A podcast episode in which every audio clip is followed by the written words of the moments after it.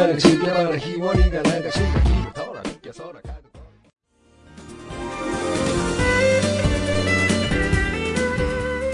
거. 어른이 된다는 거 어떻게 생각을 하세요? 어른이 된다는 건 과연 뭐라고 생각을 하시나요?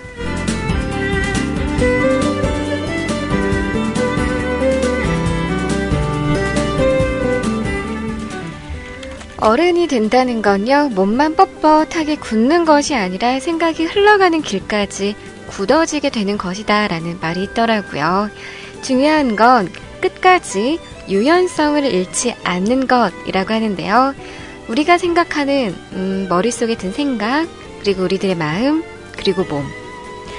내 생각을 주장하더라도요, 다른 사람이 말할 때는 묵묵히 귀를 기울여서 들어야 한다고 합니다. 특히 나보다 그 상황을 조금 더 잘 아는 사람이 말을 할 때는 더욱더 그렇겠죠. 무조건 내 주장만, 내 의견만 고집을 하는 것이 아니라 때로는 주변 사람의 이야기도 들을 줄 아는 그런 우리 뮤클캐스트 가족 여러분들이 되셨으면 합니다.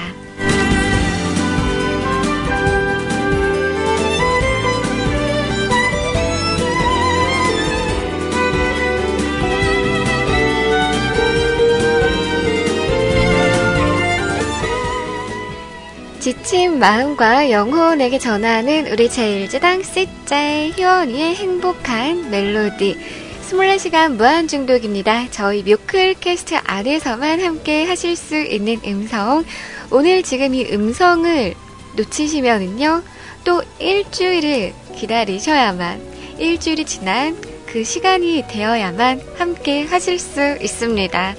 오늘 하루만큼은 같이 함께 즐겨보는 거 어때요? 벌써 이천십오 년, 이천십오 년도 일월달에 마지막 일요일이 되었습니다. 아, 빠르다.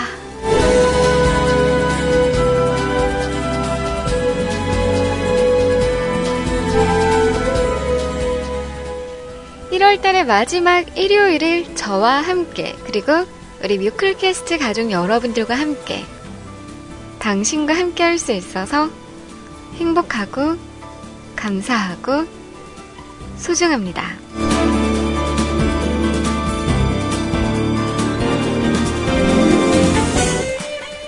오늘도 방송 참여하시는 방법 안내해드리도록 하겠습니다. 신청곡과 사연, 방송을 듣고 계시다가 신청곡과 사연 올리고 싶다, 희원이한테 얼굴 도장 콩콩 찍히고 싶다 하시는 가족 여러분들께서는요, 저희 뮤클캐스트 홈페이지 주소 다들 아시나요?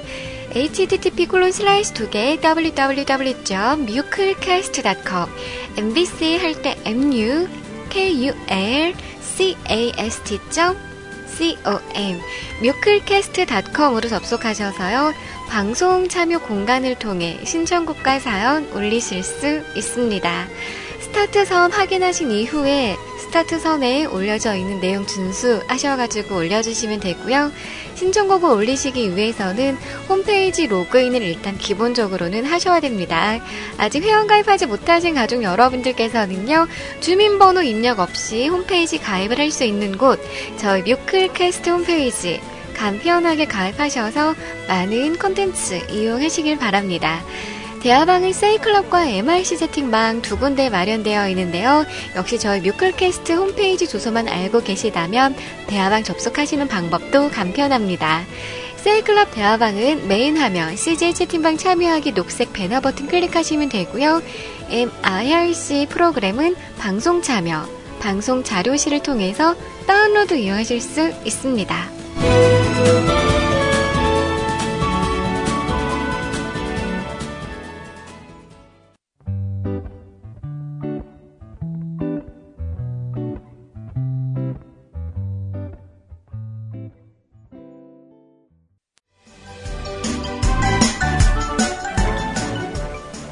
안녕하세요. 반갑습니다. 다시 한번 더 정식으로 인사하도록 하겠습니다.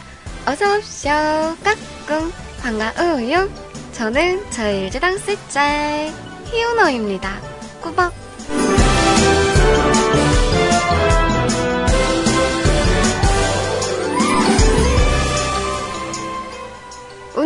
많은 뮤클캐스트 가족 여러분들께서, 우리 산소반 학생분들께서, 새벽반 가족분들께서 열혈이 환영을 해주고 반겨주고 계십니다. 엠알씨리아방에서는 알살랄롱님께서 반가워요 하고 예쁘게 인사 맞아주고 계시고요. 우리 삔님께서도 어서옵쇼 까꿍 반가워요 하고 인사를 같이 맞이해주시네요.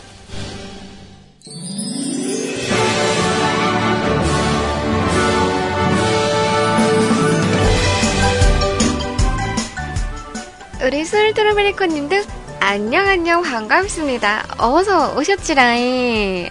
아따 자네 왔는가?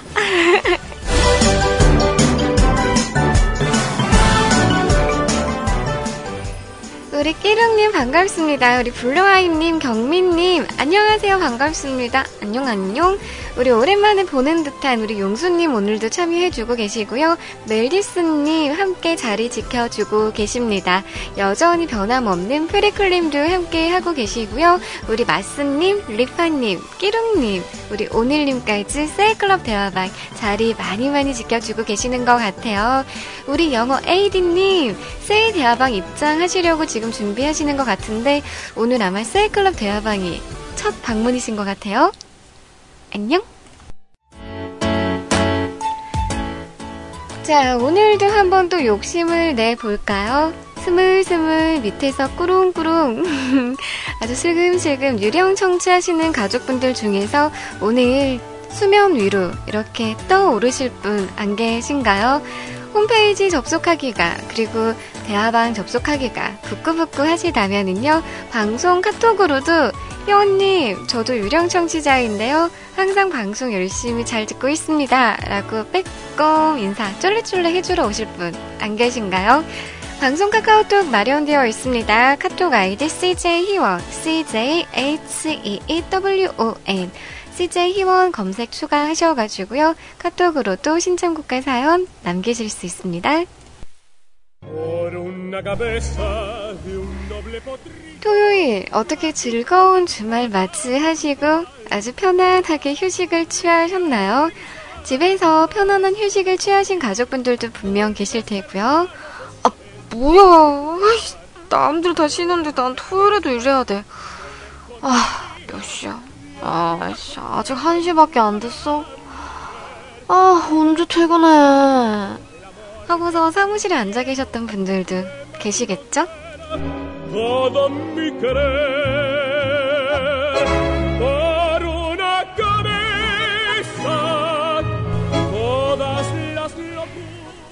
오늘 저는 일찍 일어나서요. 음, 컴퓨터랑 같이 좀 놀다가 이렇게 바깥 공기도 좀 조금 세, 어, 쐬고 이렇게 집에 들어왔는데요. 오늘은 주말이니까 어, 왠지 좀 배달 음식을 먹어도 될 것 같아서 요즘에는 배달 음식 많이 안 먹으려고 최대한 노력을 하고 있거든요. 응, 그래서 음, 저녁만큼은 이게 집에서 그냥 집 반찬에다가 이렇게 먹었었는데 오늘은 주말이니까 토요일이니까 하는 그 이유를 대면서 어, 아주 고급스럽게 중화 요리를 시켜 먹었어요. 오늘은 중식을 먹는 그런 토요일 하루를 보냈는데요. 메뉴는 어, 짜장과 그리고 고추 잡채가 있는 세트 메뉴로 이렇게 먹었습니다. 근데 고추 잡채를 제가 진짜 먹고 싶어서 사장님한테 이렇게 주문을 하면서 사장님 죄송한데요, 세트 메뉴로 나오는 고추 잡채 빵이요, 꽃빵 추가 요금으로 더 드릴 테니까 빵 조금만 더 주시면 안 돼요? 네? 이렇게 되도 않는 어 이렇게 귀염귀염 아양아양을 떨면서 이야기를 했더니 아 우리 여 사장님께서 어 기꺼이 기꺼이 이렇게 추가해 주신다고 하시더라고요. 음, 두 개 더 왔나? 어 그리고 그 안에 내용물도 고추 잡채도 참 많이 갖다 주셔가지고요. 고추 잡채는 진짜 다 먹었는데 짜장면을 제가 다 먹질 못했어요. 그래서 처음으로 진짜 먹다가 짜장면을 좀 남긴 거 있죠.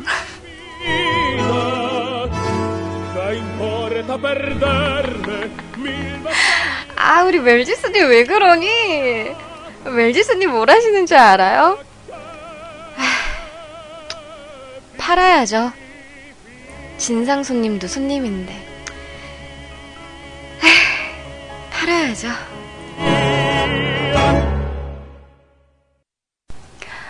너무하다. 나 그래서 지금 진상 손님 된 거예요? 정말로? 와, 너무하다.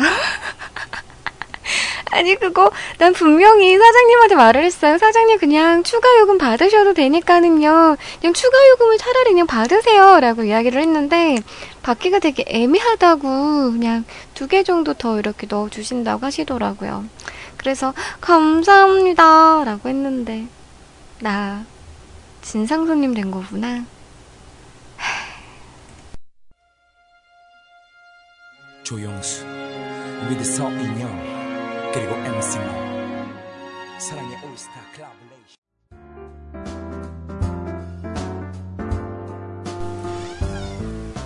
어머, 의자 소리 너무 없어 보인다. 야 조용히 해. 어, 너 내 내 무게 되게 많이 나가는 것 같아. 이런 삐그덕거리는 거 뭐야 이거. 어 민망해.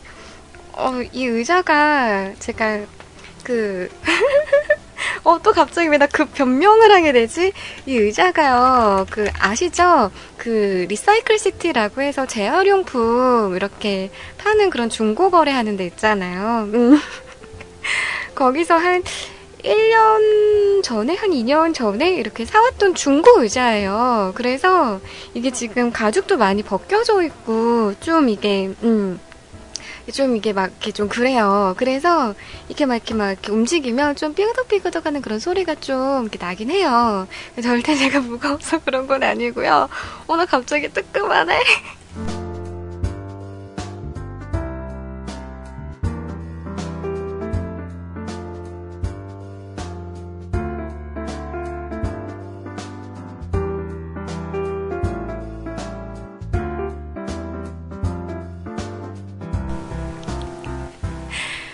만화에서 듣던 문 여는 소리인 줄 알았어요 라고 하셨는데, 어, 요즘 저희 그 이 작은 방, 지금 이 피씨 공간, 물고기 방, 요 피씨룸에, 나름 피씨룸?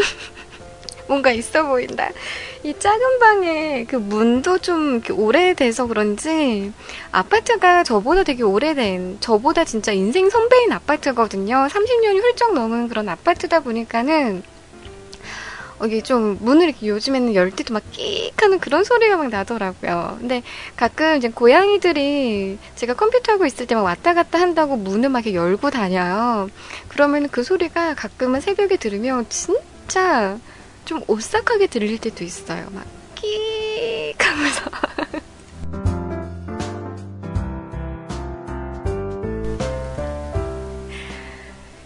희원님 피씨 공간도 있구나. 그쵸, 뭔가 좀 있어 보이죠. 피씨 공간이라고 하니까 음.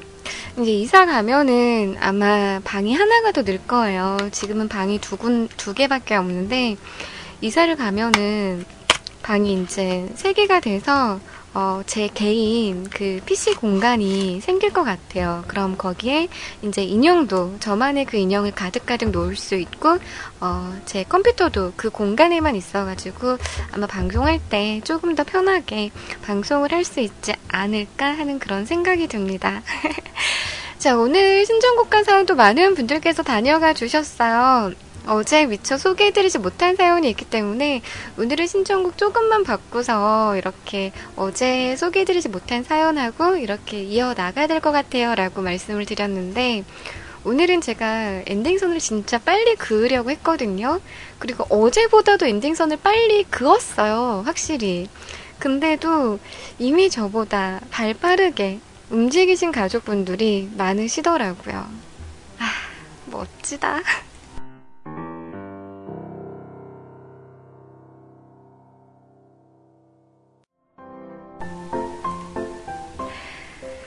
오늘 하루 우리 가족분들은 무얼 하시면서 보내셨나요? 음, 저는 그 오늘 아까 잠깐의 그 외출이 있었다라고 이야기를 드렸었잖아요. 그 올리브영 매장에 잠깐 이렇게 나가서 어, 화장품 코너를 저도 한번 구경을 해봤어요. 저는 진짜 음, 아시는 분들은 아시겠지만 꾸미는 걸 잘 못해요.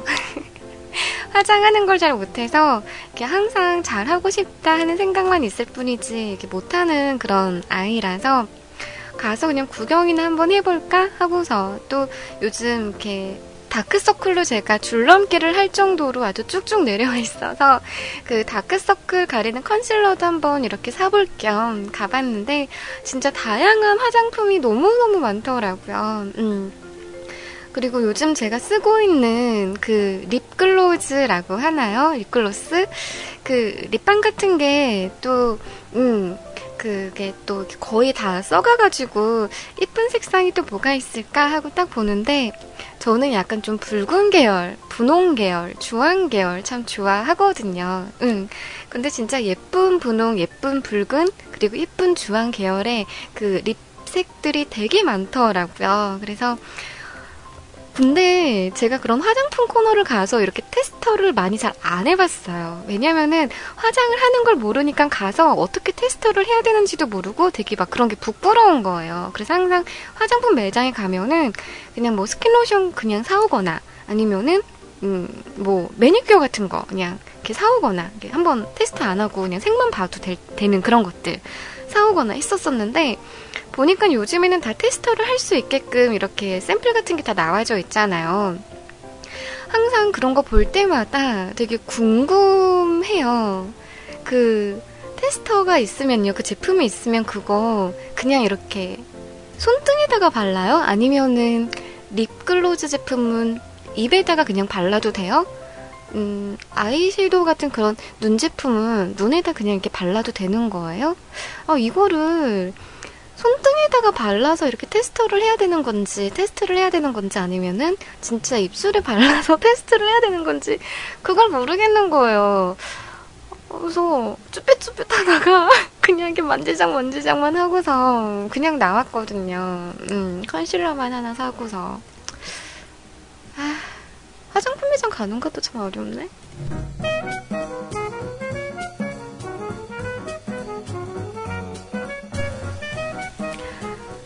아, 손등에 하는 거예요? 우리 리파님, 나 답답해? 나 답답하니?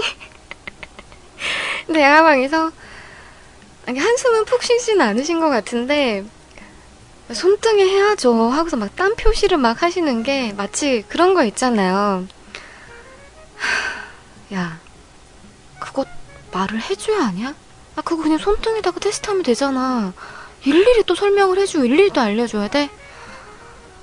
에휴, 참나. 이런 느낌.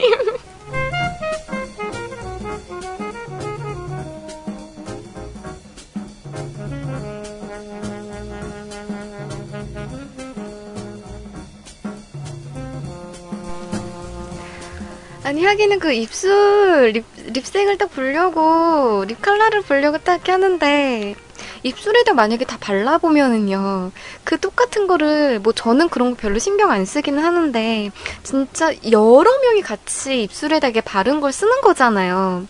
저는 뭐 남이 먹던, 뭐 언니, 동생, 뭐 다른 친구들이 먹던 음식이나 포크나 수저도 다 같이 저는 쓰는 거 별로 이렇게, 그렇게 뭐 거부하는 스타일은 아닌데, 혹시라도 또 그런 걸 싫어하는 고객님들도 계실 수가 있잖아요. 그래서, 음, 막 이렇게 손뜻 해보기가 되게 막 좀, 음, 어렵더라고요. 그래서, 아, 나중에 그냥 다시 와서, 이거, 테스, 매장 가서 테스트 같은 거 어떻게 하는 건지 언니들한테 물어보고, 나중에 와서 한번 구경해봐야지 하고서, 음, 나왔어요.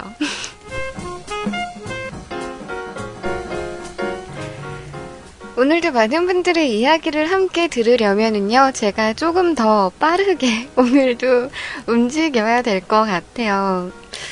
나 다이어트 시키려고 지금 다들 이러시는 건가? 왜 이렇게, 왜 이렇게 빠르게 다들 움직이시지? 저도 그럼 같이 템포 맞춰서 빠르게 움직여 보도록 하겠습니다. 일단 노래 한 곡 듣고 올까요?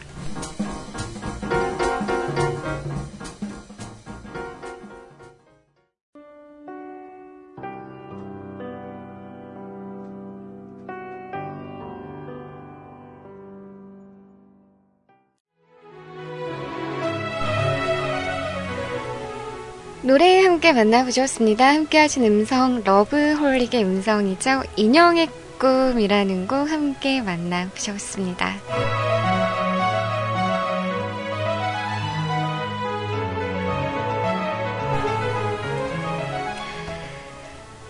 자, 어제 신청곡 올려주신 우리 소개를 제가 미처 해드리지 못했던 우리 가족분의 사연을 먼저 오늘은 제가 빠르게 이야기를 소개를 해드리고자 하는데요. 우리 메텔님, 오늘 혹시 함께 하고 계신가요?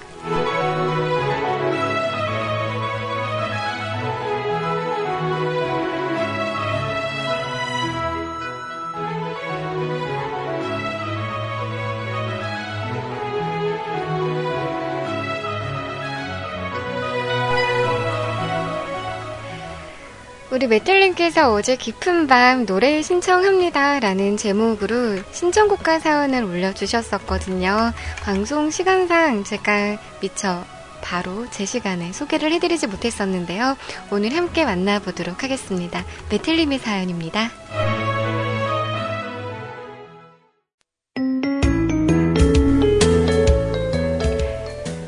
안녕하세요, 희원님. 응, 메텔님도 안녕 하시죠? 반갑습니다. 요즘 해가 점점 길어지고 있는 반면에 점점 조금씩 추워지고 있는데요. 오, 그래요? 음, 오늘 제가 외출을 했었잖아요. 잠깐이지만. 근데 좀 제법 많이 포근해진 듯한 그런 느낌이더라고요. 음, 겨울 같지 않은 그런 겨울 날씨랄까?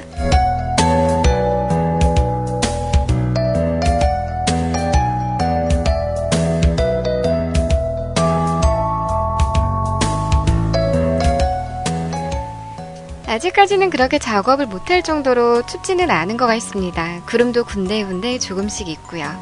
저번에 찾아뵙는다고 말씀드렸었죠? 네, 오늘 저녁 폭풍 식사를 하고 왔습니다. 이번 주는 대체적으로 한가했었던 것 같아요. 음, 손님도 있었지만 뭐 그럭저럭 엄청 바쁘게는 아니고요. 그냥 시공 한두 군데 하고 시공 없는 날이 이번 주는 좀 많았던 것 같습니다. 그래도 덕분에 체력 충전이 빠르게 된 것 같아요. 한가했던 이번 주로 인해서 다음 주는 조금 더 활기차게 일을 할 수 있을 것 같습니다. 역시 사람은 좀 적당한 쉼이 필요한 것 같아요. 그쵸? 역시 적당한 휴식은 필수인 것 같아요. 오늘 일이 끝나고 알던 지인분이 오셔서요. 저번에 영화 구해준 거랑 부품 구해준 거 고맙다고 과메기를 산지 직송으로 입수해 오셔서 과메기와 대파 그리고 미역, 특제 고추장으로 김에 싸 먹었는데요. 음, 그 맛이 아, 아주 꿀맛이었습니다. 어우, 정말요? 저 순간 배에서 좀 꼬르륵 소리 난 거 알죠? 어, 맛있나? 맛있으셨어요? 음, 과메기에 비추는 그 윤기 좔좔 흐르는 생선 기름이 더욱더 맛깔나게 했던 것 같아요. 생선 기름은 모든 기름 중에 가장 몸에 좋은 거 아시나요? 모든 생선의 기름이 있지만 그 중에서도 단연 으뜸으로 많은 생선은 등 푸른 생선인데요. 그 영양가가 정말 좋다고 아이들 키 크는데 도움이 되고 여러 가지 필수 아미노산과 암 예방에 좋은 비타민도 포함이 되어 있다고 합니다. 특히 오메가삼라는 영양소가 아이들 또는 임산부 그리고 노약자분들한테 더더욱 도움이 된다고 하더라고요. 음. 아침 나와.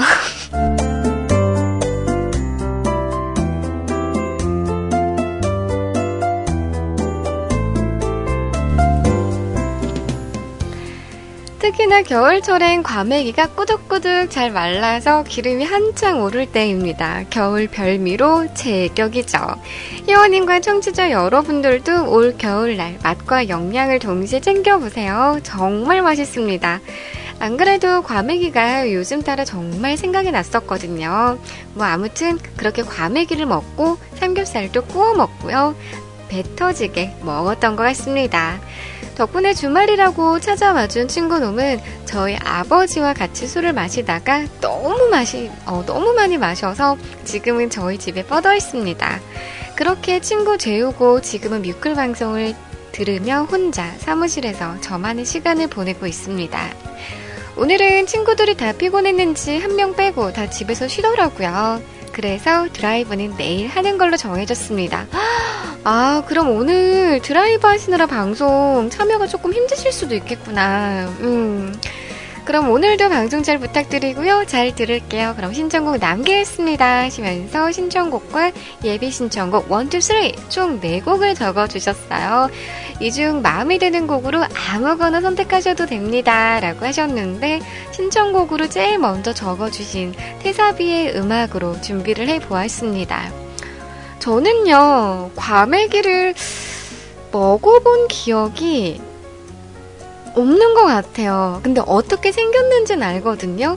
과메기를 본 적은 있어서 어떻게 생겼는지는 아는데 제가 직접 먹어본 적이 없어서 어떤 맛일지 궁금해요. 그 꾸덕꾸덕하게 이렇게 잘 말려있다라고 말씀을 하셨잖아요. 아, 무슨 맛일까? 어떤 맛일까? 어, 침샘 폭발한다.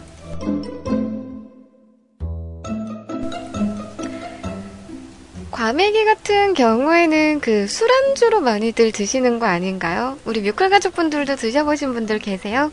또 나만 촌사람처럼 안 먹어본 건가? 아니야, 오히려 지방에 계신 분들은 더 많이 드셨을 수 있으려나? 음, 갑자기 침샘이 너무 폭발해서 저도 모르게 보이세요? 짠!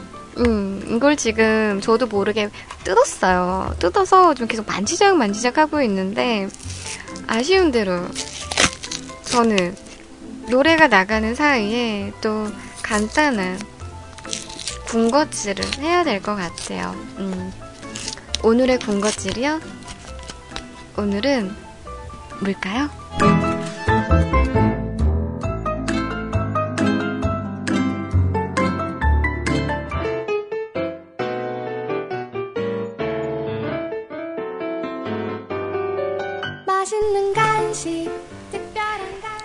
일단 종이 포장으로 감싸져 있어요. 그래서 종이 포장을 이렇게 뜯어줘야 돼요. 그리고 색상은 음, 좀 진한 진한 무슨 색이라고 해야 되지? 생각하는 거에 또 따라 다를 텐데, 갈색이라고 할 수도 있고 고동색이라고도 할 수 있고 좀 진한 붉은 색이라고도 할 수 있고, 네모나게 생겼고요. 맛이요? 맛은 뭐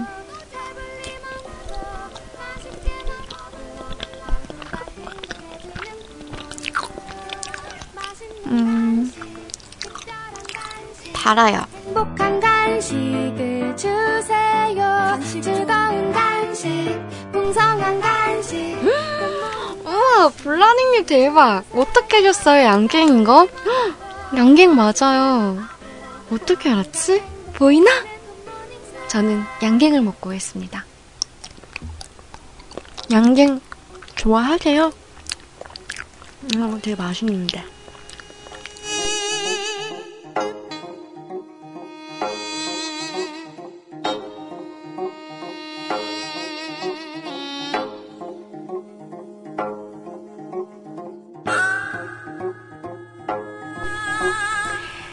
노래 두 곡 연달아서 들을 예정이에요. 우리 메틀님께서 신청하셨던 티사비의 별이 되나봐 라는 곡 이어서 어제 우리 일랭이님께서도 사연을 남겨주셨죠. 제가 사연은 소개해드렸는데 신청곡은 음, 오늘 들려드릴게요 하고서 제가 들려드리지 못했었거든요. 신청곡 공일오비의 음성으로 만나보는 시간, 어디선가 나의 노래를 듣고 있을 너에게 라는 곡 신청해 주셨거든요. 오늘 방송 참여가 힘들 것 같다라고 말씀하셨는데요. 신청곡은 제가 들려드리도록 하겠습니다.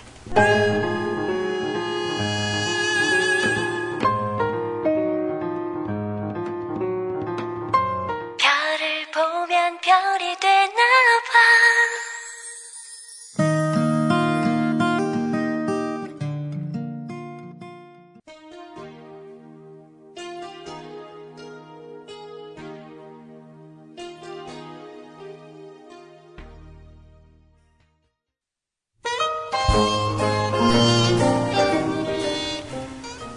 노래 한개 만나보셨습니다. 태사비의 별이 되나봐, 공일오비의 어디선가 나의 노래를 듣고 있을 너에게 라는 곡까지 우리 메텔님과 그리고 일랭이님의 신청곡과 사연 어제 올려주신 사연을 오늘에서야 이렇게 들려드리게 되었습니다.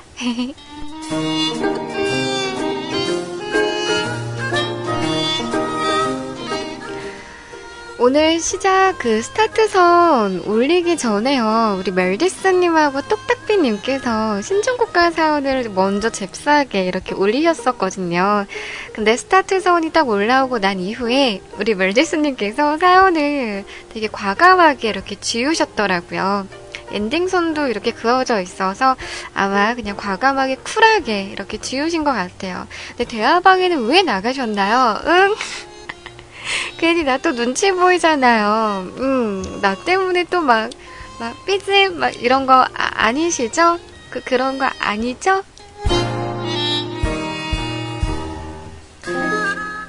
우리 멜디스님은 이제 일주일만 있으면 에이핑크 콘서트 보러 가는 그런 능력 있는 남자이잖아요. 음, 나 때문에 뭐, 아쉽거나 뭐 그런 거 없겠지 뭐.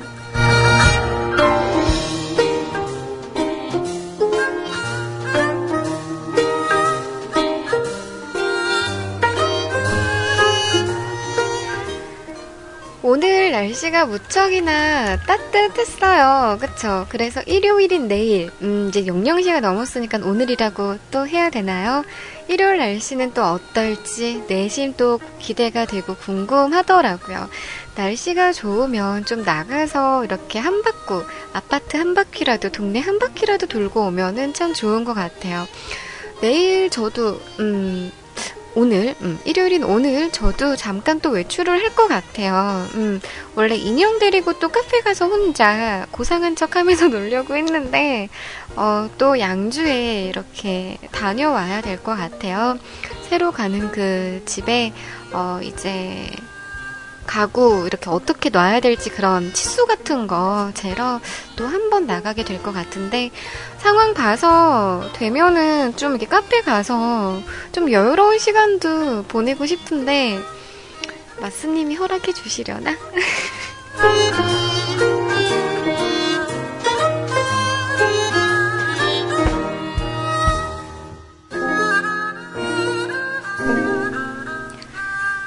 오늘 일요일 오늘은 무슨 약속 다들 있으세요? 외출하실 계획 있으신가요? 아니면 그냥 집에서 가만히 방콕 하실 건가요? 오늘의 날씨는 어떤 날씨가 이어질지 알아보는 시간 갖도록 하겠습니다.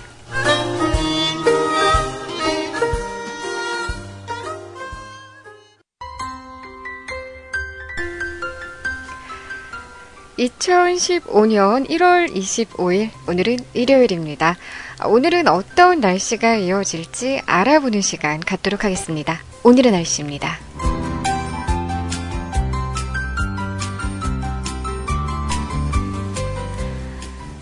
서울 지역 같은 경우 일도에서 오도까지 올라갈 것 같습니다. 춘천은 영하 삼도에서 영상 삼도까지 올라갈 것으로 확인되고 있고요. 강릉 지역은 일도에서 영상 팔도까지 올라갈 것 같습니다. 계속해서 대전 지역 확인하겠습니다. 영도에서 칠도까지 올라갈 것으로 보이고요. 청주 지역은 영하 일도에서 영상 칠도, 대구 지역은 영도에서 구도까지 올라갈 것 같습니다. 계속해서 부산 지역 확인하겠습니다. 사도에서 십일도까지 올라가겠습니다. 광주가 영도에서 구도, 전주가 영하 일도에서 영상 팔도, 제주도가 칠도에서 십육도, 울릉도와 독도는 삼도에서 칠도까지 올라갈 것 같습니다.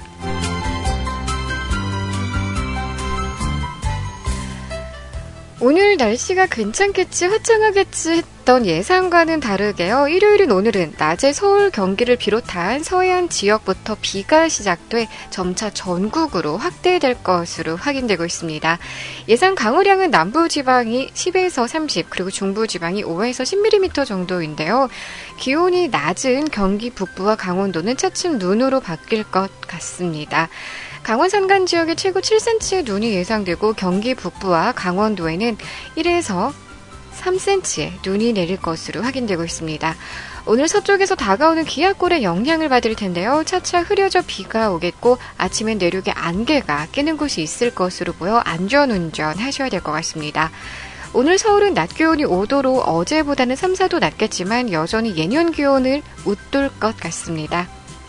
지금까지 오늘의 날씨였습니다. 감사합니다.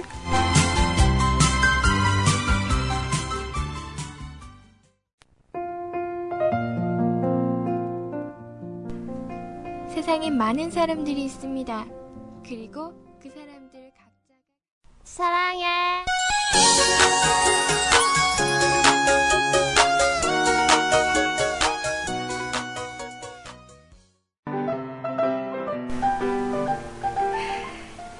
지친 마음과 영혼에게 전화합니다. 우리 자율제당 씨제이희원의 행복한 멜로디 인터넷 음악방송의 표준 채널 넘버원 이십사 시간 무한중독입니다.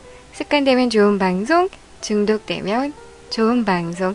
함께하고 계신 이곳은 뮤지컬 뮤클캐스트입니다.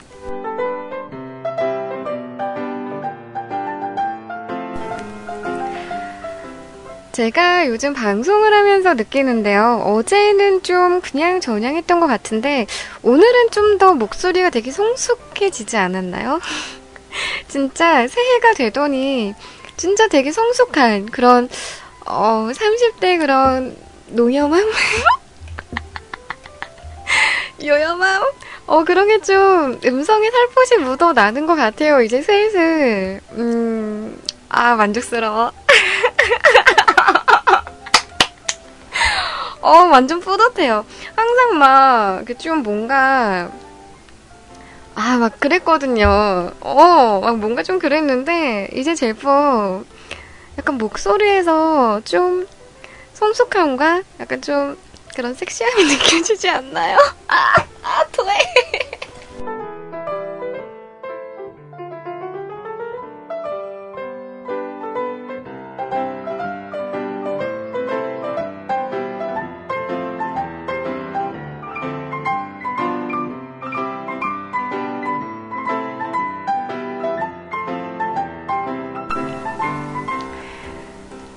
우리 씨제이 신지 언니하고요, 씨제이 소리 언니한테 좀 배워와야 될 것 같아요. 이제 저도 음, 공기반 소리반의 그 음성을 내면서 뭔가 좀 더 이렇게 완성된 그 삼십 대의 그 어, 방송을 이렇게 보여줘야 될 것 같아요.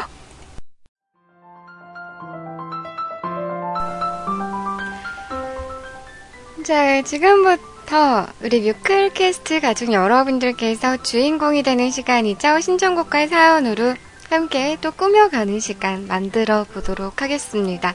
오늘은 제 이야기가 아닌 우리 가족분들의 이야기를 좀 더 많이 정말로 들려줄 수 있길 바랍니다. 아, 저는 설마 설마 우리 귀한집 자식님께서 바로 엠아이씨 대화방 접속하시길래 설마 내가 좀 이렇게 성숙해졌다고 좀 이렇게 어, 막, 그 멘트 때문에 오신 건 아니겠지? 막 버럭하시려고 오신 건 아니겠지? 싶었는데, 바로 오시자마자 한마디 하시는 거 있죠?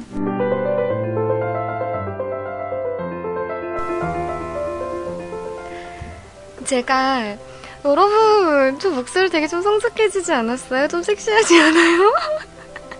삼십 대 막 농, 농염함이 막 그런 요염이 막 묶여, 묻어나지 않아요? 막 이 멘트를 했을 때 우리 귀한집 자식님께서는 이렇게 뿜으셨대요. 응.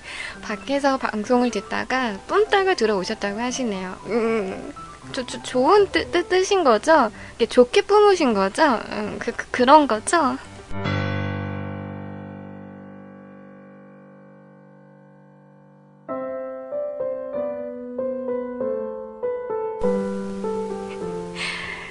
저 점점점점점 저건 뭔가요? 음, 인정하시는 거죠? 아 근데 오늘따라 유난히 좀 제가 느끼기에는 좀 그래요.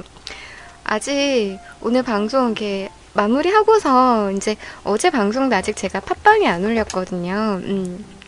어제 거 오늘 거 이제 같이 올리면서 작업을 할 건데 들어보면 알겠죠? 근데 확실히 좀 여자다워지지 않았어요? 어, 막, 좀, 이렇게 뭔가, 애가 좀 맹해, 맹했던 그런 애에서, 뭔가 좀 이제 대화가 통하는, 그런 좀, 여성미?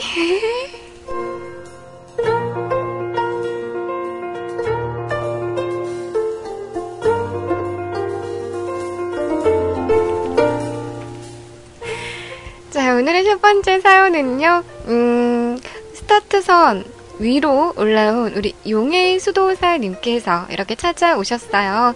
우리 똑딱비님께서 음, 시작선 끝까지 시작선 따위 라고 이렇게 당당하게 올려놓고서 되게 또 뜨끔했는지 그 위에 다시 올리셨더라고요. 자, 그래서 신청곡 스타트선 위로 올라온 우리 용수님의 사연부터 빠르게 확인해 보도록 하겠습니다. 많은 분들께서 빠르게 올려야지 라고 준비하셨던 것 같은데 용수님의 스피드 진짜 대단합니다. 젊어서 그런가? 알겠다. 이게 바로 그 예랑이, 예비 신랑의 그런 스피드함이군요. 음, 그런 거구나.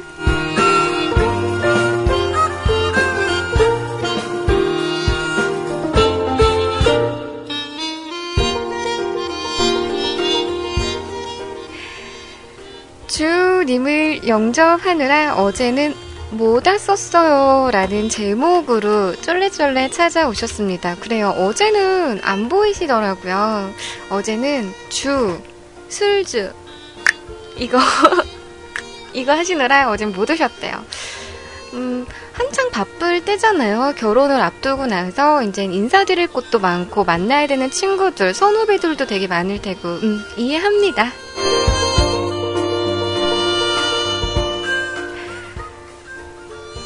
결혼하고 나면 음, 제가 항상 하는 말이죠. 요즘 우리 용수님한테 어디 한번 지켜보겠어요. 음, 신혼 그 부부 그 신혼 기간에 얼마나 방송을 들어오는지 내가 한번 지켜보겠어요. 음.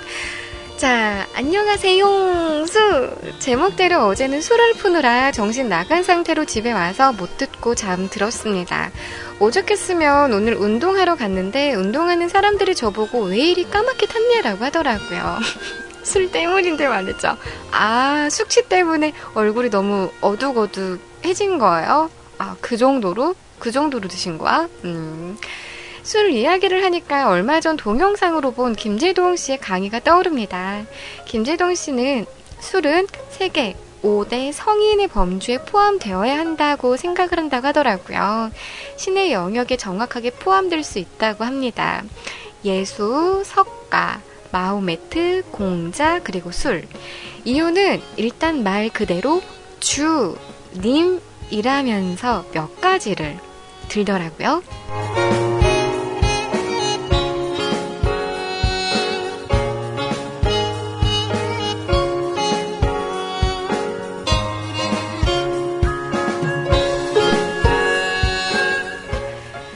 첫번째, 어디에나 계신다. 각기 다른 형태로 존재하죠. 소주, 양주, 맥주 등의 형태로 언제 어디서나 현신해 계시기 때문입니다. 두번째, 때를 기다리신다. 열어주기 전까지는 빛을 볼 수 없는 냉장고에서 인내의 시간을 땀을 흘리며 보내고 계신다. 세번째, 스스로를 희생하신다. 다른 여느 신과 마찬가지로 본인의 몸을 내어주시어서 희생을 하십니다. 그리고 네 번째, 기적을 일으키신다. 본인을 희생하심으로써 앉은 자를 일으키시고 빨리 못 뛰던 자를 달리게 하시며 상사의 꼬지짐에 조용히 분을 삭히던 부하 직원에게는 큰 소리로, 음, 큰 소리로 욕을 하게 하시고 상사와 부하 직원으로 하여금 기억을 빼내어 가시사 다음날 모두에게 화평을 가져다 주십니다. 오, 그럴싸한데요 이거? 음, 진짜 그럴싸한 것 같은데? 다섯 번째, 마지막 이유네요. 정화를 행하신다. 신을 영접하고 나서는 몸에 안 좋은 것들을 빼내어 정확히 하십니다. 어때요? 재미있죠? 영상도 있는데 워낙 김재동씨야 말씀을 잘하시니 더욱더 재미있는 것 같습니다. 자, 그럼 이제 오늘의 신청곡 소개해드릴까요? 오늘은 짧은 연주곡으로 준비를 해보았어요. 음, 너무 길어.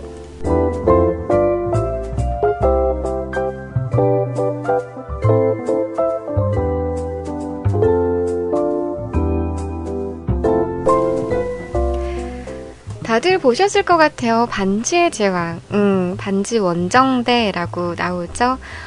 시리아우 프라하 필하모닉 오케스트라의 음성 아, 연주곡이라고 합니다. Concerning Hobbits라는 곡이라고 하는데요.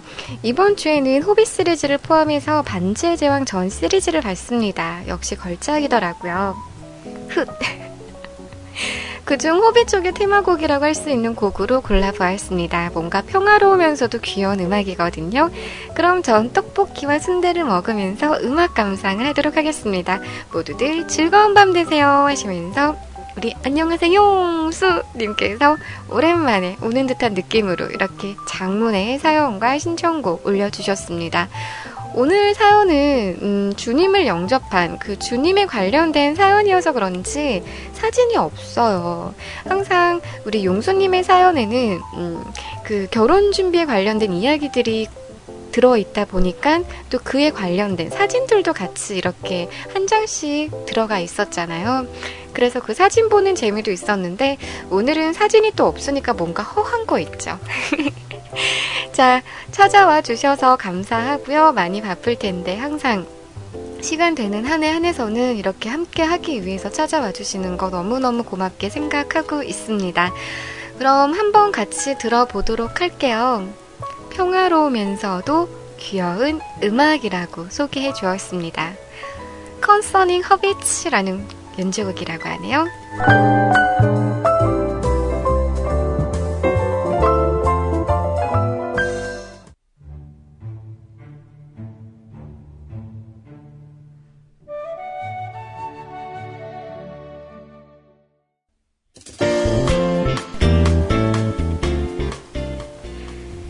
노래 함께 만나보셨습니다. 노래라고 하긴 좀 그렇죠. 연주곡이라고 말씀을 드려야 되겠죠.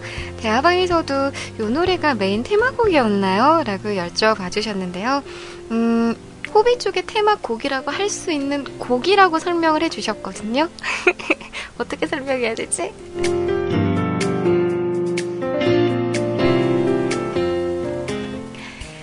해준 곡이었습니다. 시리 오브 프라하 필하모닉 오케스트라의 연주곡 Concerning Hobbits라는 곡이었고요. 이어가는 사연은 우리 윤세롱님께서 뮤클 이웃사촌이라는 제목으로 찾아오셨습니다. 희원님, 음, 희롱님 안녕.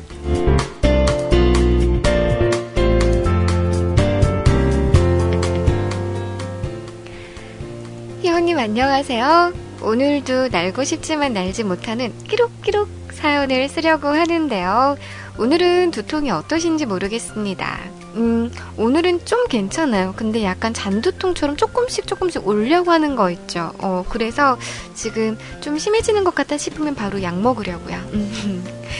전 오늘 밤 다트를 열심히 던지고 왔거든요. 다트 던지는 거. 아, 요새 이게 참 재밌네요. 희원님은 랜선 인연을 실제로 보신 적 많으신가요? 그 랜선 인연이라면은 인터넷상의 그 인연을 말하는 거죠? 음, 좀 있는 것 같아요. 그래서 지금까지도 되게 이렇게 오랜 기간 동안 인연을 유지하고 있는 경우도 있고요. 음. 저는 고등학교 때부터 근 십 년 동안 워크래프트쓰리라는 게임에 인생을 바치면서 정모를 많이 했었거든요. 학생, 직장인, 유부남들이 피씨방 전세를 내고 밤새워 게임을 했었고 그땐 모두 남자였기에 저는 단지 철없는 학생이었기에 다같이 모여서 게임하는 열정으로 했었던 것 같습니다. 지금은 하나의 흑 역사이긴 하지만 말이에요. 그 이후로 십 년인 올해 하고도 오늘 작은 사건이 있었습니다. 최근 뮤클에 알게 된 소니님이라고 계시는데요. 그분이 같은 동네, 그리고 같은 건물, 그리고 같은 층에 있는 오! 저희 회사 옆집 회사에서 근무하시는 분이더라고요. 저는 천백사 호 입주기업이고요. 그분은 천백오 호 입주기업입니다. 아! 헐랭킹! 대박사건! 역시 제가 방송 오라고 했는데 보니까 안 오셨어요. 부들부들 알게 모르게 엄청 마주쳤을 터인데 왠지 모르게 참 부끄럽더라고요. 그래서 알게 된 이상 월요일 만나서 저녁 같이 먹기로 했습니다. 와 떨리겠다.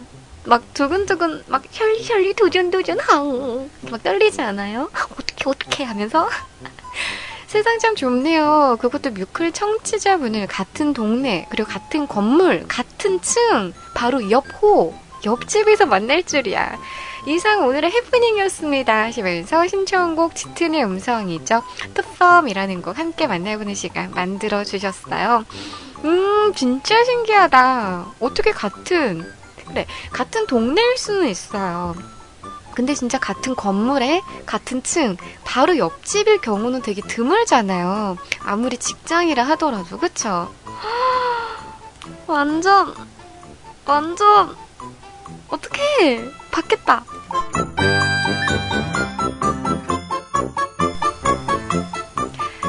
예전에 저도 막 방송을 하면서 그런 이야기를 많이 했었거든요. 음, 자키를 되게 높게 생각하시는 분들, 되게 어렵게 생각하시는 분들 계시잖아요.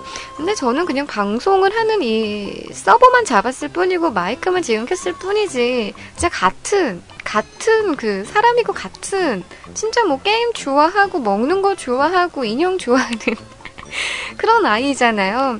진짜 옆집의 동생일 수도 있고 옆집의 누나 혹은 언니 혹은 아줌마 뭐 앞집 옆집 뒷집 이렇게 제가 있을 수 있는 거잖아요. 근데 아직까지도 저는 같은 그 아파트 단지 내라든지 아니면은 뭐 집하고 좀 아주 가까운 거리에 계신 분은 만나지는 못했던 것 같아요. 같은 뭐 구까지는 계시는 건 아는데 이렇게 가깝게 계신 분은 저는 아직 못 만나봤거든요. 재밌을 것 같기도 해요. 음. 아, 그럼 나갈 때마다 항상 신경 쓰이긴 하겠다. 메이크업도 못 하는데 항상 막 풀메이크업 하려고 막 연습하는 거 아니야?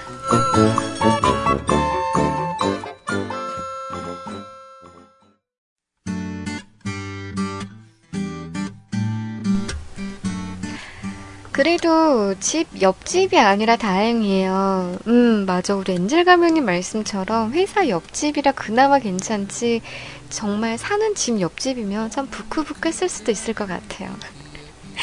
자, 돌아오는 주 월요일날 내일이네요 이제. 완전 재밌겠다. 맛있는 거 많이 드시고요. 즐거운 행복 가득한 그런 다솜스러운 시간 만드시길 바랍니다. 후기 기다릴게요.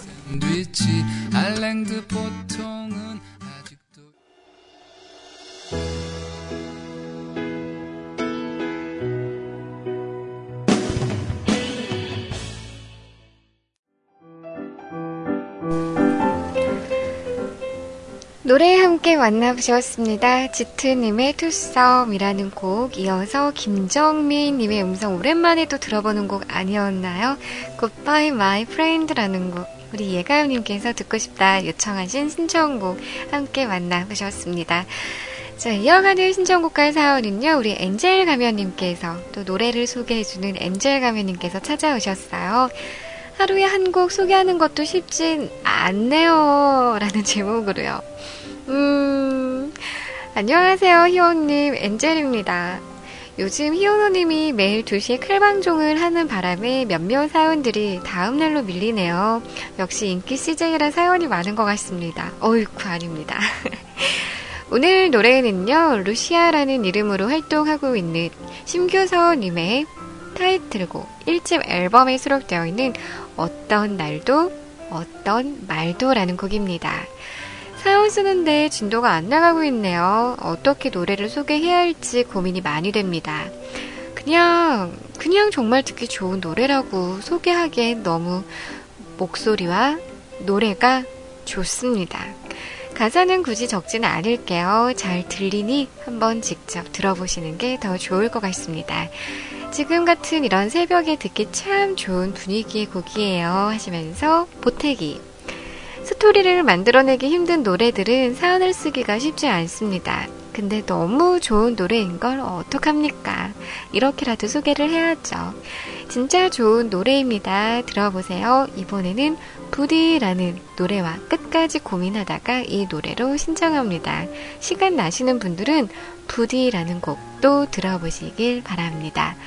보태기 투 이러다가 나중에는 그냥 듣고 싶은 노래입니다. 틀어주세요. 라고 할지도 모르겠네요. 하시면서 다음 주는 어머니 생신으로 인해 대구로 가게 되었어요. 방송 듣기 아마 힘들지 않을까 싶습니다. 하시면서 신청곡과 사연 올려주셨습니다.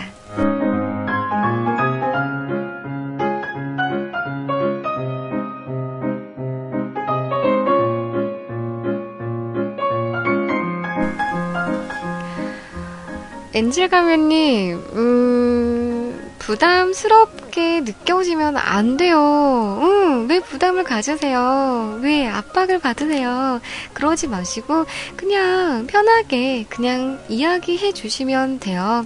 말씀해 주신 것처럼 노래가 너무너무 좋아서 같이 듣고 싶어서 신청합니다. 라고 그렇게만 적어주셔도 돼요. 노래 소개하는 그 이야기거리에 대해서 어떻게 풀어나가야 되지 하는 그 부분에 대해서 너무 고민하지 마시고요. 스트레스 받지 않고 하시면 좋겠어요. 그러면은 제가 더 죄송스럽잖아요. 방송 들어주시는 것 너무너무 감사고, 감사고? 감사하고 고맙게 생각하고 있는데 신청곡 올려주시고 사연 적어주시는 것도 정말 감사하게 생각을 하고 있는데 그게 조금 힘들게 다가오신다면, 부담스러우시다면 편안하게 쉬어가셔도 좋습니다. 함께 만나보도록 할게요. 심규서원님의 음성으로 듣습니다. 어떤 날도 어떤 말도 어떤 날도 어떤 날도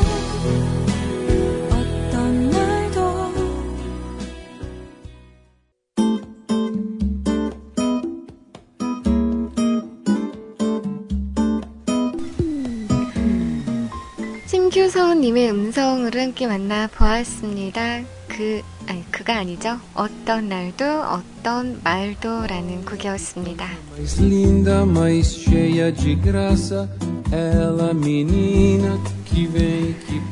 계속해서 이어가는 사연입니다. 아, 제목이 확 와닿습니다. 차 한잔 하고 가실래요?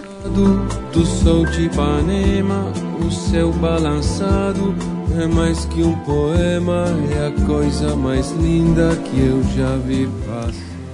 차 대접해 주실 거예요? Ah, porque estou tão sozinho. 안녕하세요, 희원님. 오늘 하루 즐겁게 보내셨나요? 음, 그냥 뭐, so so.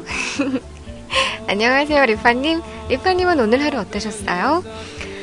불쌍한 저는 소중한 토요일의 시간을 직장에게 약탈당하고 말았습니다. 오, 출근하셨구나. 하필 이 화창한 토요일에 중요한 인터뷰가 있어가지고요. 아침 일찍부터 퀭한 눈으로 출근하여 컴퓨터를 켰습니다.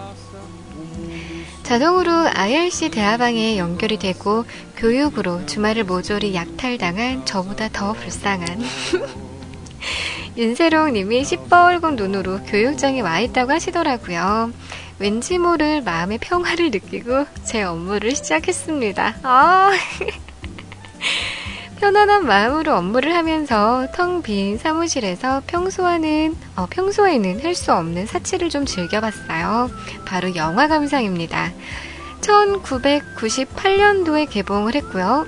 스물다섯 살 때 풋풋한 이정재 씨와 농염한 이미숙 씨의 주연인 영화 바로 정사라는 걸 보았습니다. 자극적이고 에로에로 열매를 먹은 듯한 느낌이 나는 제목이지만 영화 속에 담담하면서 경직된 듯한 영상과 그리고 대사가 참 괜찮게 다가오던 영화였습니다. 영화 속에서는 생각을 많이 하게 되는 주제들을 다루는데요. 음... 음, 보자. 음, 희원님. 음, 에, 아니다. 그냥 넘어가도록 하죠. 어, 뭐지, 이건? 영화를 보고 나서도 꽤 깊은 여운이 남았습니다. 영화 중간중간 보여주는 이정재의 너른 등짝과 잘 빠진 힙 라인과 그리고 이미숙 씨의 하악하악거리는 거친 숨소리가 깊은 여운의 많은 부분을 차지하고 있다는 점을 부정할 수가 없네요. 이 영화에서는 제가 오늘 신청곡 드리는 이 곡이 다른 연주로 세 번이나 등장을 하는데요. 보사노바 음악의 입문이라고 불릴 만큼 많은 뮤지션들이 연주한 곡, 그중 저는 보컬이 스르륵 담겨있는 곡으로 정사의 오에스티로도 사용이 된 곡이에요. 엘리자치 카르도주의 곡이죠. 마냐데 카르나발이라는 곡, 일명 카니발의 아침이라는 곡인데요, 함께 듣고 싶어서 신청하도록 합니다 하시면서 보태기 남겨주셨어요. 제목인 차 한잔 하고 가실래요는 이정재씨가 이미숙을 유혹하는 멘트입니다. 뭐 저는 오늘 신청곡이 차 한잔하기 좋은 곡이라서 쓴 거일 뿐입니다 라고 하시면서 어 못 갈라져 어떡하지? 신청곡과 사연을 올려주셨네요. 음, 이걸 설명하신 이유는 이정재씨가 그 영화 속에서 이민숙씨를 유혹하기 위해서 했던 멘트일 뿐, 저는 절대 희원님한테 차 한잔하고 가실래요? 라고 말을 하고 싶어서 한 말이 아니다라는 그런 거죠? 흠...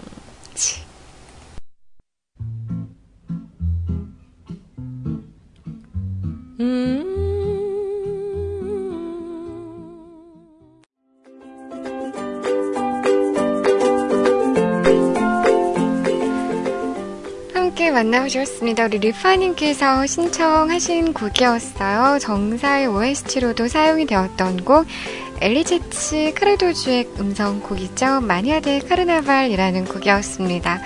음, 너무 참 안타깝고 죄송스러운 게 저는 이 영화를 보지를 못했어요.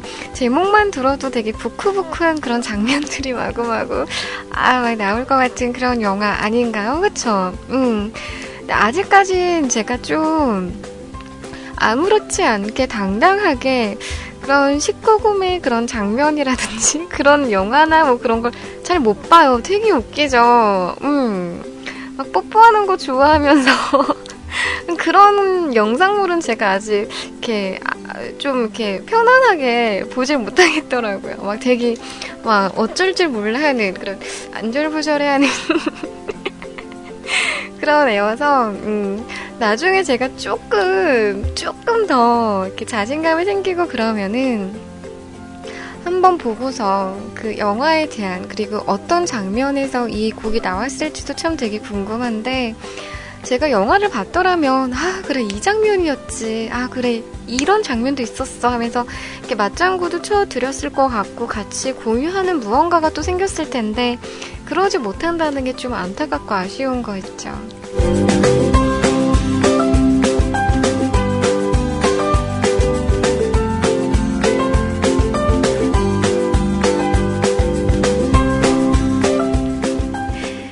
자, 이어가는 사연은 우리 똑딱빈님께서 시작선 지켜야지 혼날 수도 있으니 라는 제목으로 쫄래쫄래 찾아오셨습니다. 시작선 가까이 거 뭐 대충 그냥 어 무시할 땐 언제고 또 또 소심해가지고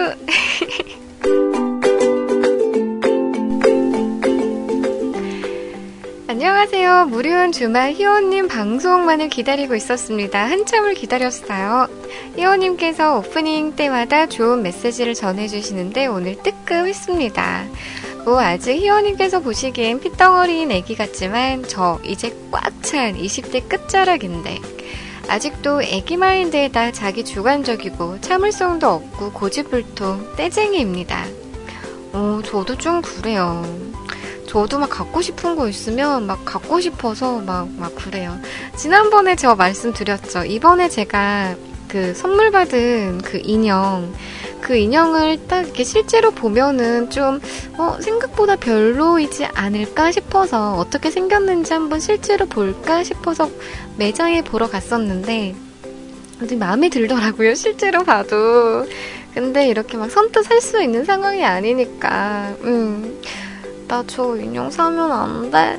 저 인형 사게 허락해주면 안 돼? 이렇게 제가 말을 했는데 이렇게 안 된다는 답을 들었었거든요. 그 답을 듣고 나서 집에 오는 그 차 안에서 너무너무 속이 상한 거예요. 무슨 초딩도 아니고 어? 엄마, 엄마 아빠한테 아, 나 저 인형 갖고 싶어요. 저 인형 사, 사주세요. 저 인형 사면 안 돼요? 이렇게 말을 했을 때 안 돼. 안 된다고 했지? 안 돼. 사는 거 아니야. 안 돼. 나중에 사. 나중에. 안 된다고 했어. 이 말을 듣고 나서 그게 너무 서러워서 막 울음을 참는 듯한 진짜 막 눈물이 그렁그렁 맺혔었거든요. 제가 그때. 그때 제 모습을 제가 생각하고 보면서 아, 나 진짜 완전 무슨 초딩도 아니고 이거 하나 못 산다고 내가 이렇게 눈물을 그렁그렁 그렁그렁 맺게 흘리나 하는 그런 생각을 했었거든요. 그런 거 보면 아직 저 좀 막 애기 같죠. 애기가 아니라 좀 철없죠.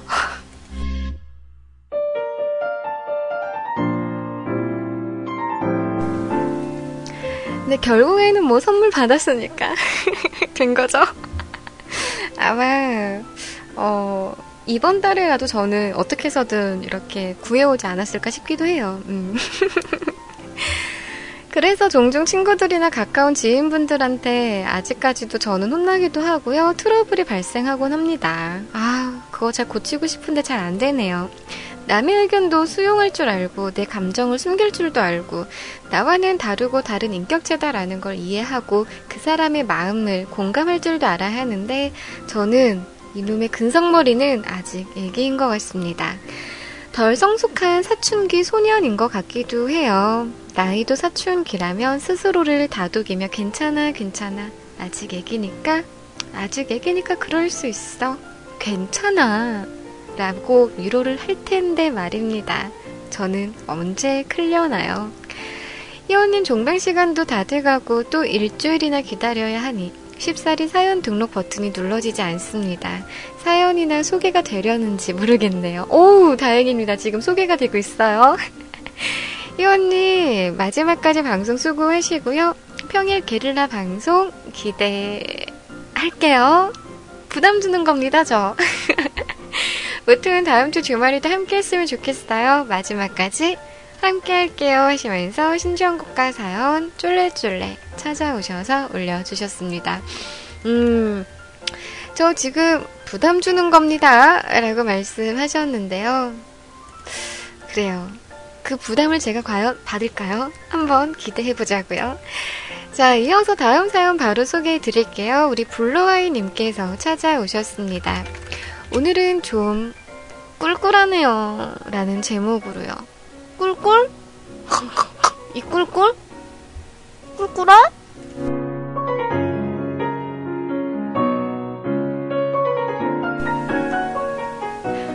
막, 막 그 저팔계가 컹컹컹 하면서 막 아, 엉엉이 형님 이거 왜 그러시오? 막 이거 하는 것처럼 꿀꿀해? 아, 꿀꿀하지 마.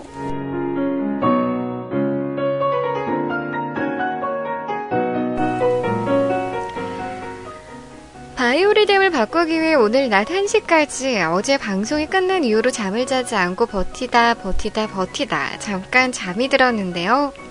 잠깐 자버린다는 잠자리가 너무 뒤숭숭합니다. 저에게는 트라우마가 하나 있어요. 어렸을 적 부모님의 부부싸움을 보고 자라서 그런 건지 아버지라는 말이 그리 반갑지가 않습니다. 음... 아버지는 어머니에게 폭력을 이따금씩 사용을 하셨는데요. 어렸을 적 고향집 마루에서 부모님이 이혼하시기 전 마지막으로 하신 부부싸움이 조금은 무서워서였었는지 아직도 가끔 꿈을 꾸면 그날의 장면이 나오는 겁니다. 뭐 성인이 돼서는 아버지와는 의절을 하고 어머니께만 연락을 하며 독립생활을 하고 있습니다. 근데 중요한 건 그 꿈에서 항상 저는 마지막에 부엌에 가서 칼을 들고 달려가는 장면에서 꿈이 깹니다. 그리고 그 꿈이 깨면 그날 하루를 모조리 망친다죠. 바로 오늘 그 꿈을 또 꾸었습니다. 그냥 평소 생활을 하다가도 그날의 생각이 떠오르면 하루 종일 기분이 우울하고 혼자서 와인을 마시는 것으로 저를 위로하는 버릇이 생겼는지도 모르겠어요. 그래서 제 닉네임도 블루 와인으로 한 거죠. 블루가 파란색이라는 뜻도 있지만 사실은 우울하다라는 뜻도 있기 때문에 그런 닉네임을 지은 것입니다. 신기한 것은 저와 친한 사람들이 아니면 저의 이런 우울한 면을 잘 모른다는 거죠. 물론 제가 평소에 타인들에게는 아주 밝게 마치 마술하는 피에로처럼 외향적이지만 이렇게 기분이 우울한 날에는 저도 누군가에게 기대어 울고 싶습니다. 오늘의 신청곡은 뮤클 가족분들에게도 힘들고 우울한 일이 있을 때 들으면 힘이 될 것 같은 노래인 김동률님의 동행이라는 곡 선곡해 보았어요. 심리학 쪽으로 공부를 조금 해본 저이지만 아무래도 저 병원을 가봐야 하는 걸까요? 하시면서 신청곡과 사연 올려주셨습니다. 음. 누구에게나 그 좀 아픈 일이라든지 음, 그런 것들이 있긴 한 것 같아요. 어두운 면. 어, 저 같은 경우에도 음, 제가 아닌 다른 누군가의 일에 있어서는 되게 긍정적으로 이야기를 해주고 긍정적으로 생각을 하고 행동을 하는데 음, 주, 주 대상이 만약에 제가 되면은 어, 저도 되게 좀 막 이렇게 좀 약간 비관적으로 생각하고 저를 되게 내려깎는 그런 경향이 좀 있어요. 그래서 그걸 저도 좀 이렇게 고쳐 보려고 음, 저도 저 스스로를 많이 예뻐해주고 다독여주려고 요즘 노력을 하고 있고 음, 예전에 비해서는 그게 좀 많이 저는 개선이 됐다라고 생각을 하거든요. 어, 부모님께서 어렸을 적에 다투는 모습을 너무 많이 봤었고 음, 그 이혼하시기 전에 마지막 다투는 그 모습마저 너무너무 이렇게 아픈 기억으로 자리 잡을 만큼 안 좋은 모습이었다라고 말씀을 하셨는데요. 제가 이따금씩 가끔 이야기를 하죠. 엄마랑 또 싸웠어요 라는 이야기. 음, 남들이 보면은 그냥 여느 엄마와 딸이 다투는 것처럼 그렇게 생각을 하시고 그렇게 들으실 수도 있는데 저도 그게 엄마와의 관계가 좀 되게 음, 음, 평범한 듯 하면서 평범하지 않은 듯한 음, 그런 것 같아요. 음, 그래서 그 관계도 계속 개선을 하려고 저한테 주어진 과제다라고 생각을 하고 저도 계속 음, 노력을 하려고 하는데 그게 쉽지만은 않더라고요.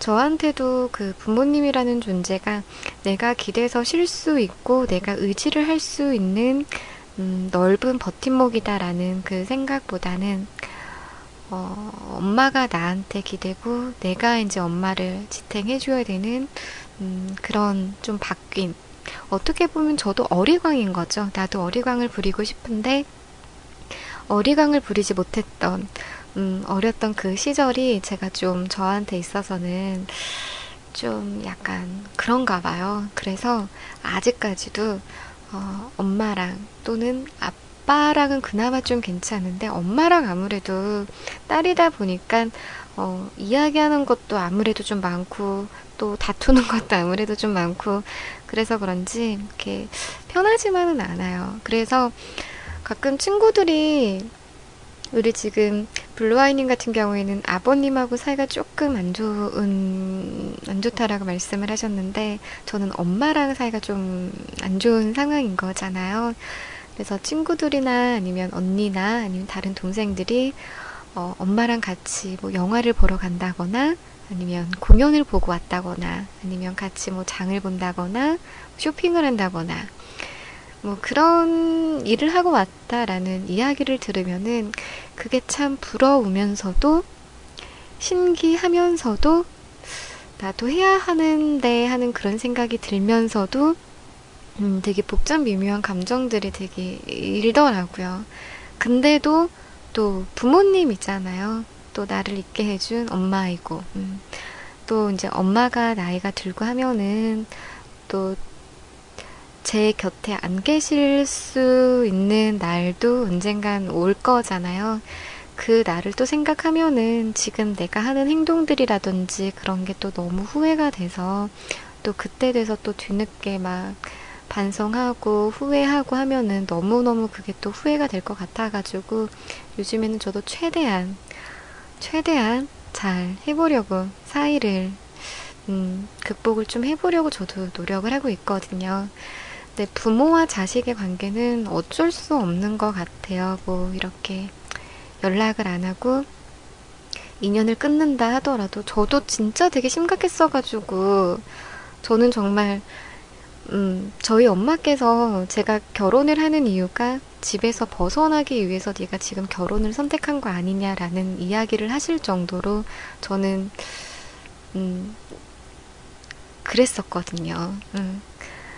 근데 저도 나이가 조금씩 조금씩 들고 한 해 한 해 조금 바뀌면 바뀔수록 조금씩 저도 풀어지는 것 같고 생각이 조금씩 바뀌는 것 같더라고요. 그래도 내 부모님이니까, 엄마 아빠니까, 나를 있게 해주신 분들이니까 하는 생각에 나중에 후회하지 않을 만큼만 내가 행동을 하고 옆에서 잘 이렇게 보살펴 드려야 될 것 같아요. 지금 바로는 우리 블루아이님께서도 음, 아버님한테 선뜻 다가가기가 힘들고 그 어릴 적에 그런 일들이 너무너무 가슴이 아프고 속상하고 음, 연락을 하기 싫을 정도로 그렇게 큰 상처가 되어 있지만, 조금씩 조금씩 다른 방법으로 같이 치유를 하면서 음, 관계를 조금은 극복을 하는 것도 좋지 않을까 싶어요. 음, 맞아요. 우리 엔젤 가면님 말씀처럼 이런 이야기를 또 선뜻 누군가에게 어, 하는 게, 꺼낸다는 게 참 쉽지만은 않잖아요. 그런 이야기를 저희 뮤쿨에 오셔서 이야기를 해주시고 음, 다가와 주셔서 감사드립니다. 우리 블루아이님, 오늘은 편안한 편안한 잠자리 되시고 이쁜 꿈 꾸시길 바랍니다. 신청곡 두 곡 같이 연달아서 함께 만나보도록 할게요. 우리 똑딱비님의 신청곡 다비치의 음성 준비했고요. 그리고 엔젤 가면님께서 어, 아 엔젤 가면님이 아니죠? 정신없어 정신없어 음, 우리 블루아이님께서 신청하신 김동률님의 음성 만나보는 시간 갖도록 하겠습니다. 아, 그리고 혹시라도 모르니까 제가 마지막 사연, 우리 보노보노님께서 칠 년 넘게 듣고 나서 두 번째 사연이에요 라는 제목으로 오셨거든요. 음, 노래 듣기 전에 우리 보노보노님의 사연 마저 소개하고서 노래 다 같이 들어도 괜찮을까요?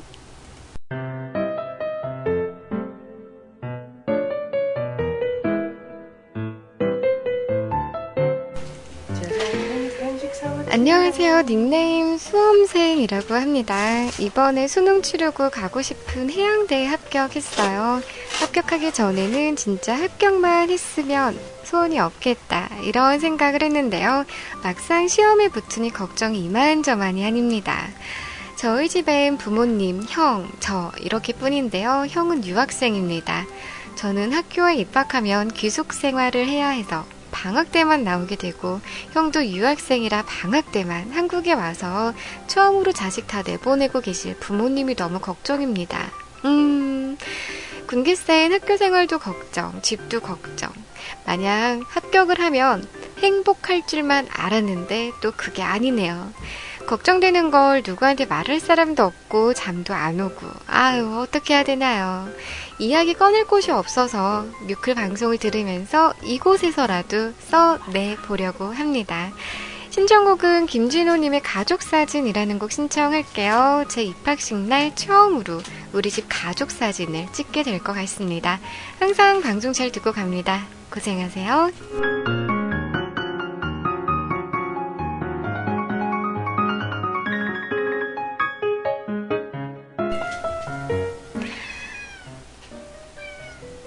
고양이가 음, 우리 김진호님의 가족사진이라는 신청곡을 신청하시면서 음, 대학교 합격을 하면은 너무 행복할 줄만 알았는데 또 부모님, 아, 또 부모님 생각에 마음 한켠이 또 좋지만은 않네요 라는 또 이런 효자 사연을 적어주셨습니다. 고양이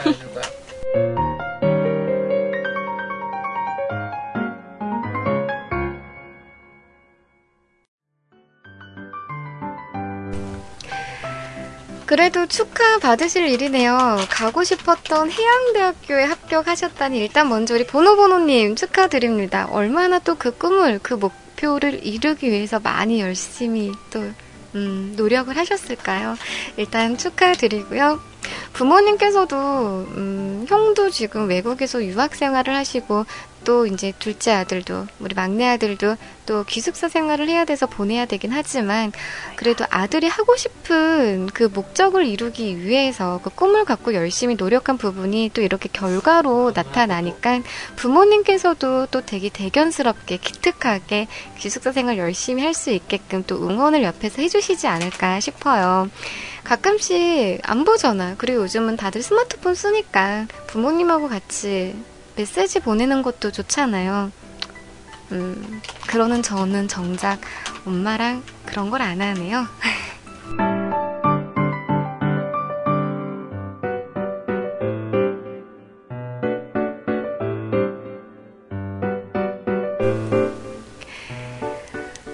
음, 말할 사람이 없어서 참 답답한 그 고민 뮤클에다가라도 풀어놓으려고 왔어요 라고 말씀해 주셨는데 그런 공간이 저희 뮤클이었다는 게 참으로도 감사하고 고맙습니다. 그리고 그 이야기를 제가 전해드릴 수 있어서 참 다행이다라는 생각을 하면서 정말 고맙습니다. 신청곡 함께 다들 만나보도록 할게요. 리판, 아유, 리파님 아니죠. 우리 똑딱비님, 블루와인님, 보노보노님 세 분의 신청곡 함께 만나보면서 저는 이만 마무리 짓도록 하겠습니다.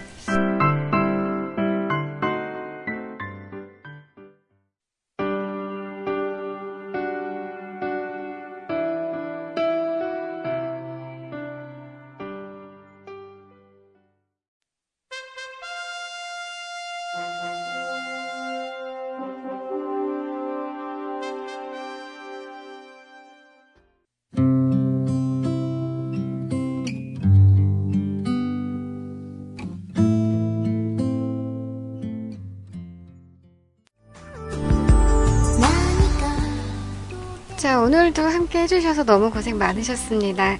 엔딩선에 댓글 남겨주셨어요. 아, 뭐 갈라지는 것 봐.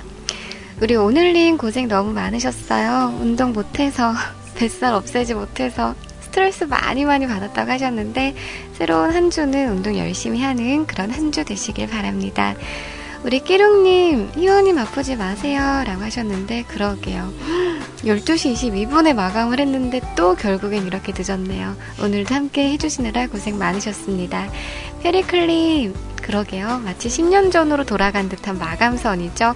오늘 빠르게 긋는다고 그었는데 그래도 저보다 발 빠르신 분들이 더 많으셨던 것 같습니다. 고생 많으셨습니다. 우리 라드님 오늘도 뒤에서 항상 묵묵히 방송 들어주셨던 것 같아요. 고생 많으셨고요. 남은 주말 하루 알차게 마무리하시길 바랍니다. 멜디스님 안녕.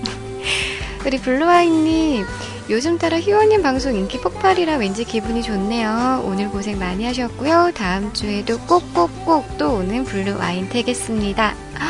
감사합니다. 요즘 제가 빠르게 마감을 하니까 저를 이기려고 후다닥 후다닥 오시는 분들이 많으셔서 저랑 경쟁을 하기 위해서 음, 더 그런 것 같아요.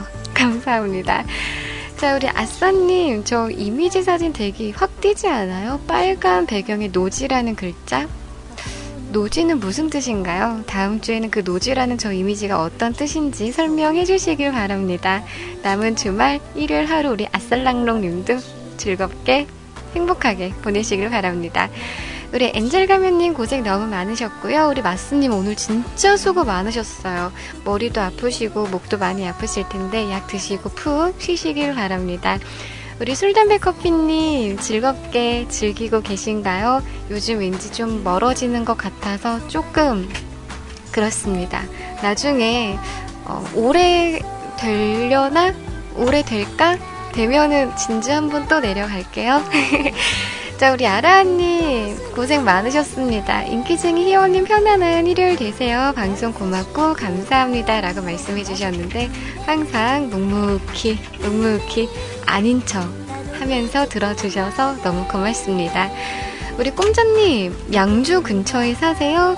음, 맞아요. 양주로 이사 가는데 어, 같은 동네는 아니지만 이웃 동네라 왠지 반갑네요 라고 하셨는데 어디 사시는 거지? 양주 이웃 동네면은 음, 뭐 동두천?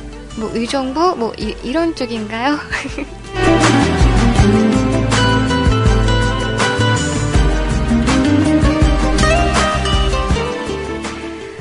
우리 꿈자님도 오늘 하루 너무너무 고생 많으셨고요. 즐거운 일요일 하루로 마무리하시길 바랍니다.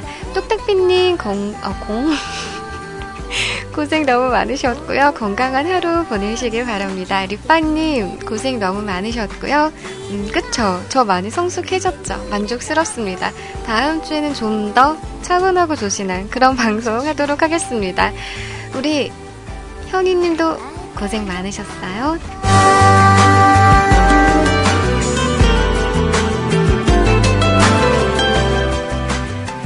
저는 다음 주 토요일 새벽 영영 시 주말 정방 시간에 찾아오도록 하겠습니다. 오늘 하루 행복 가득한 하루 되시고요. 주무실 때 예쁜 꿈 꾸시면서 코코야 하시길 바랍니다. 다들 굿밤 되세요. 행복하시길 바랍니다.